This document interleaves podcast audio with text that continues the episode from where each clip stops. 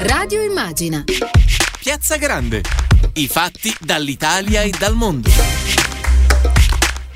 Ben ritrovati nella nostra Piazza Grande, il programma di approfondimento di Radio Immagina. Io sono Agnese Rapicetta e ci terremo compagnia per parlare di un argomento di cui si parla molto poco nel nostro paese, cioè le carceri femminili. Esiste una detenzione di genere nel nostro paese? Ne parleremo insieme ai nostri ospiti, ma prima di entrare nel vivo della trasmissione fatemi salutare i miei compagni di viaggio, Emilio Tempesta in regia e Silvio Garbini allo streaming. Allora, diamo qualche numero per capire la portata del tema di cui parliamo. Erano 2000 250 le donne presenti negli istituti penitenziari italiani al 31 gennaio 2021, 26 delle quali con figli al seguito, pari al 4,2% del totale della popolazione detenuta, una percentuale sostanzialmente stabile nel tempo che negli ultimi tre anni infatti ha visto raggiungere il picco superiore del 5,4% nel 1992 e quello inferiore del 3,8% nel 1998, ma sostanzialmente quindi si è sempre mantenuta stabile anche in relazione ai numeri degli altri paesi europei. Con numeri così piccoli l'organizzazione delle detenuti, gli spazi, i loro diritti vengono garantiti? Ne parliamo con chi si adopera per garantire che appunto i diritti dei detenuti e delle detenute vengano rispettati. Abbiamo con noi il nostro ospite Stefano Anastasia, garante dei diritti dei detenuti del Lazio e dell'Umbria. Grazie di essere qui con noi. Buonasera, eccomi. Buonasera. Allora, Anastasia, nonostante la riforma dell'ordinamento penitenziario nel 2018, eh, una riforma che ha introdotto diciamo, l'esplicita specificazione che le donne ospitate in apposite sezioni devono essere in numero tale da non compromettere le attività trattamentali, in Italia ci sono soltanto quattro case circondariali esclusivamente ad uso femminile e alcune decine di sezioni in carceri maschili. Eh, quindi le vorrei fare subito una domanda, è sufficiente questo tipo di organizzazione? Detenzione o la detenzione è ancora troppo schiacciata su un modello maschilista, nel senso che è fatta da uomini per gli uomini?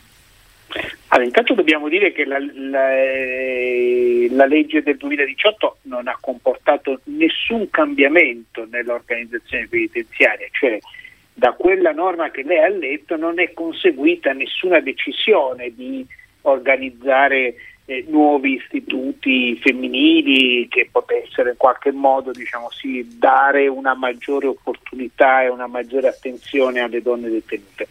Il nostro sistema penitenziario è un sistema penitenziario sostanzialmente nella stragrande maggioranza maschile, appunto ha, appena dato le, i numeri e quindi lo sappiamo, diciamo, il 4% sono donne, è organizzato diciamo, sì, per eh, sostanzialmente sui bisogni e le necessità degli uomini e quindi inevitabilmente finisce per dimenticare l'esistenza delle, delle donne, in modo particolare appunto in quelle realtà cioè nelle, nella gran parte dei casi in cui ci sono sezioni femminili all'interno degli istituti maschili dove inevitabilmente eh, l'attività e tutto il funzionamento dell'istituto ruota intorno alla parte maschile dell'istituto, eh, con eh, una condizione diciamo, di eh, trascuratezza, quantomeno di trascuratezza della parte femminile. Dovete immaginare appunto la distribuzione delle risorse, delle opportunità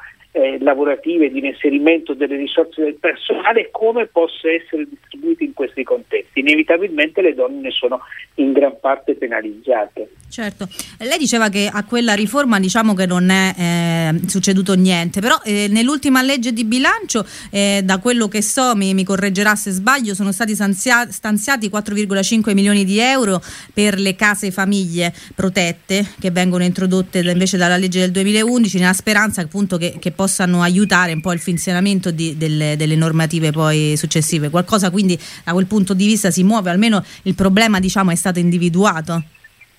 Eh, certamente si tratta però di due questioni diverse. Mm. Da una parte c'è la questione generale delle condizioni di vita in carcere delle donne, essendo gli istituti penitenziari degli istituti diciamo, improntati sul modello eh, del, detenuto maschio, mm-hmm. del detenuto maschio. Dall'altra parte c'è il problema specifico invece eh, del, dei bambini in modo particolare, dei bambini piccoli e piccolissimi che hanno la possibilità di restare eh, in, insieme con la madre e quindi inevitabilmente certo. in carcere fino a tre anni e poi in alcuni casi fino a sei e restano in carcere e da qui nascono tutti i problemi appunto che sono della istituzionalizzazione non solo delle madri con i bambini piccoli, ma soprattutto dei bambini piccoli certo. con le madri. E per questo c'è un apparato normativo anche importante che appunto a partire dal 2011 ha investito sulle eh, ca- cosiddette case famiglie protette, cioè sulle strutture di accoglienza esterne al sistema penitenziario per le donne con eh, bambini piccoli e piccolissimi, eh, ma appunto eh, dal 2011 ad oggi sono passati dieci anni e le esperienze di case famiglie protette in Italia sono sostanzialmente due. Eh, quella di Roma e quella di Milano, mentre continuano a esserci in carcere eh, al momento, mi pare, lo diceva lei prima, ma al momento mi pare che siano eh, 20, 20, bambini e bambini che sono in carcere con i loro eh, con le loro madri. E per questo la finanziaria, la legge di stabilità dell'anno passato ha stabilito dei fondi esattamente per incentivare la realizzazione di queste case famiglia protetta per responsabilizzare le regioni e gli enti locali nella promozione di queste strutture. E questo è il passaggio che stiamo attendendo perché dovrebbe essere approvato un decreto del Ministero della Giustizia d'intesa con la conferenza delle regioni con i criteri per appunto la distribuzione di queste risorse e quindi l'avvio eh, di questo sostegno alle case famiglie protette. Certo, perché è una condizione davvero dolorosa per un bambino che poi ci interroga anche di, sul senso stesso e profondo della rieducazione del carcere, cioè una volta detenuti lo Stato eh, prende sotto la sua ala protettiva il carcerato, però in questo caso, nel caso delle madri con, con figli, invece ha una responsabilità in più perché ha sotto la sua ala anche un bambino una, o una bambina da proteggere e da non emarginare, quindi è, è una situazione effettivamente sicuramente molto difficile da, da gestire. E, e, e, va ricordato che è una situazione che è stata ingestita in gra- per gran parte, lo è tuttora, eh, grazie all'apporto del, del volontariato, delle certo. associazioni, di quanti si sono impegnati nei, in questi decenni, perché parliamo di un tempo ormai abbastanza lungo, a garantire alle, eh, alle, ai bambini che sono in carcere con le loro madri la possibilità di andare all'asilo, la possibilità di uscire il sabato. Io ho presente in modo particolare l'esperienza dell'associazione eh, a Roma Insieme appunto di Roma, promossa da da Leda Colombini, persona a cui siamo tutti molto legati e affezionati. Dopo eh, sentiremo che, parlare eh, Lillo di Mauro. Su, eh, su esattamente, perché poi la casa famiglia eh, di Roma è esattamente intestata a lei, perché è stata certo. una sua battaglia anche arrivare a questa previsione delle case famiglia, ma questo per dire quanto poi la possibilità anche nella situazione attuale di garantire quel minimo di condizioni, di eh, di, di, di, di, umanità, di trattamento e di inserimento e di rapporto con gli altri bambini nella loro esperienza di crescita, ai bambini che sono in carcere tutto questo è garantito soprattutto dalle associazioni, dai gruppi di volontariato che fanno questo tipo di lavoro.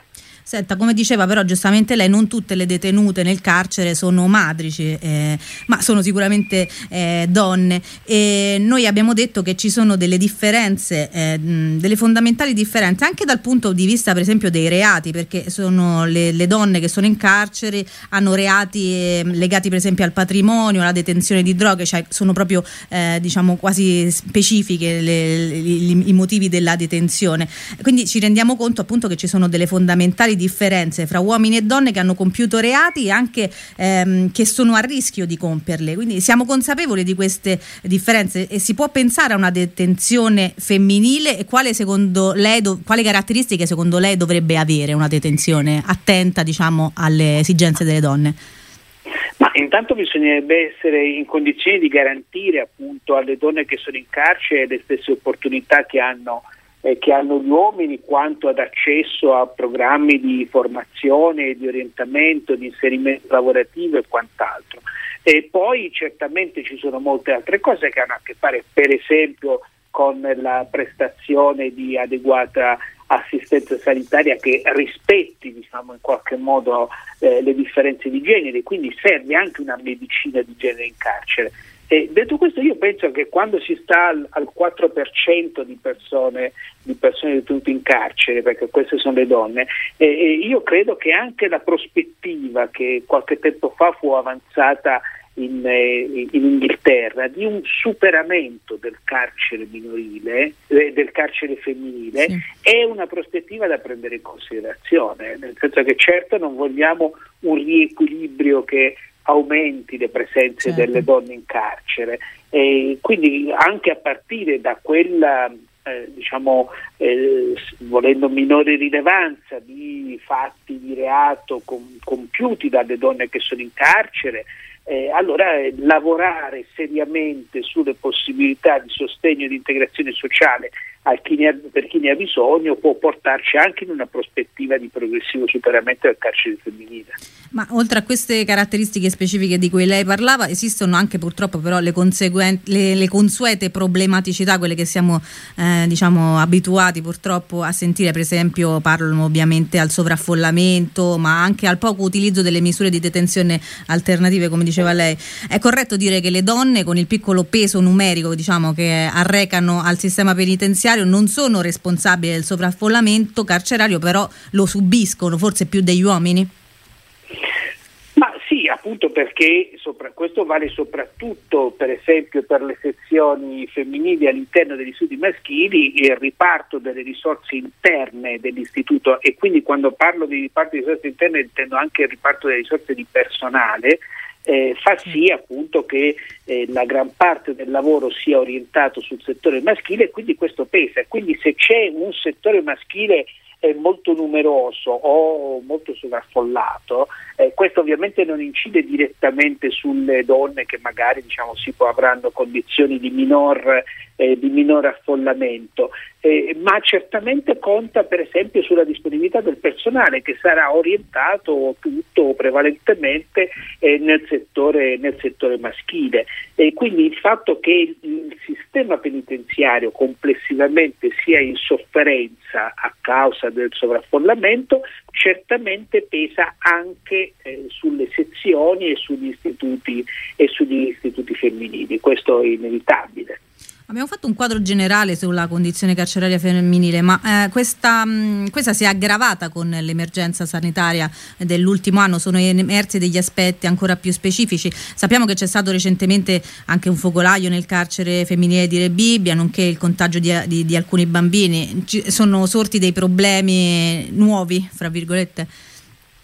Ma i problemi che sono sorti sono i problemi legati appunto alle eh, alle condizioni di vivibilità e di eh, effettiva diciamo, sì, rispondenza ai canoni di prevenzione degli istituti penitenziari. Eh, pensiamo appunto il, al caso eh, del focolaio di Rebibbia, di Rebibbia femminile. è stato un caso che ha fatto sì che per poter diciamo, eh, separare le detenute positive da eh, dalle altre detenute ha costretto alcune detenute a stare praticamente in delle stanze eh, senza docce senza acqua calda per alcune settimane e potersi lavare soltanto con una fornitura di bacinella di acqua calda che li portavano le operatrici penitenziarie. Sono condizioni queste veramente inimmaginabili e inaccettabili dentro una prospettiva anche semplicemente di tutela della salute, di prevenzione come noi abbiamo imparato a conoscere soprattutto durante il virus. Quindi eh, una delle lezioni che noi dobbiamo imparare dall'esperienza che abbiamo vissuto del, della pandemia è anche quella di ripensare il sistema penitenziario perché non può vivere in condizioni di sovraffollamento, non può vivere in condizioni di fatiscenza, non può vivere in condizioni in cui eh, la minima prevenzione della diffusione di malattie infettive è ridotta praticamente a zero. Certo.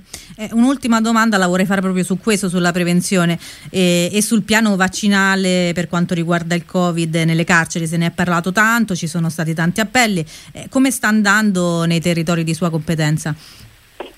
Ma eh, devo dire tutto sommato bene, eh, nel senso che l'Umbria aveva iniziato presto, poi si è fermata quando c'è stato il blocco di, di AstraZeneca e purtroppo sta riprendendo soltanto ora nella somministrazione dei vaccini, mentre nella regione Lazio il vaccino è stato, eh, è stato fornito a tutte quante le persone, le persone, detenute. Quindi a questo punto il problema vero è capire, e questo è un problema di cui bisognerà discutere, eh, della, cosa ne sarà della ripartenza anche in carcere, perché in carcere ovviamente si è sofferta tanta la pandemia, sono stati interrotti i colloqui, quando è stato possibile fare colloqui si sono fatti colloqui con eh, delle pareti di plexigas come quelle che abbiamo imparato a conoscere per le RSA sì. e ora bisogna capire se il Green Pass, eh, il Green Pass anche varrà anche in carcere e si potrà riprendere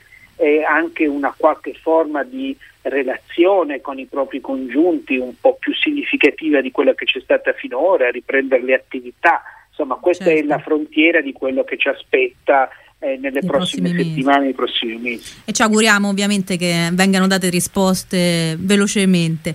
Io ringrazio Stefano Anastasia, garante dei diritti dei detenuti del Lazio e dell'Umbra, e auguro buon lavoro. Grazie, grazie a voi.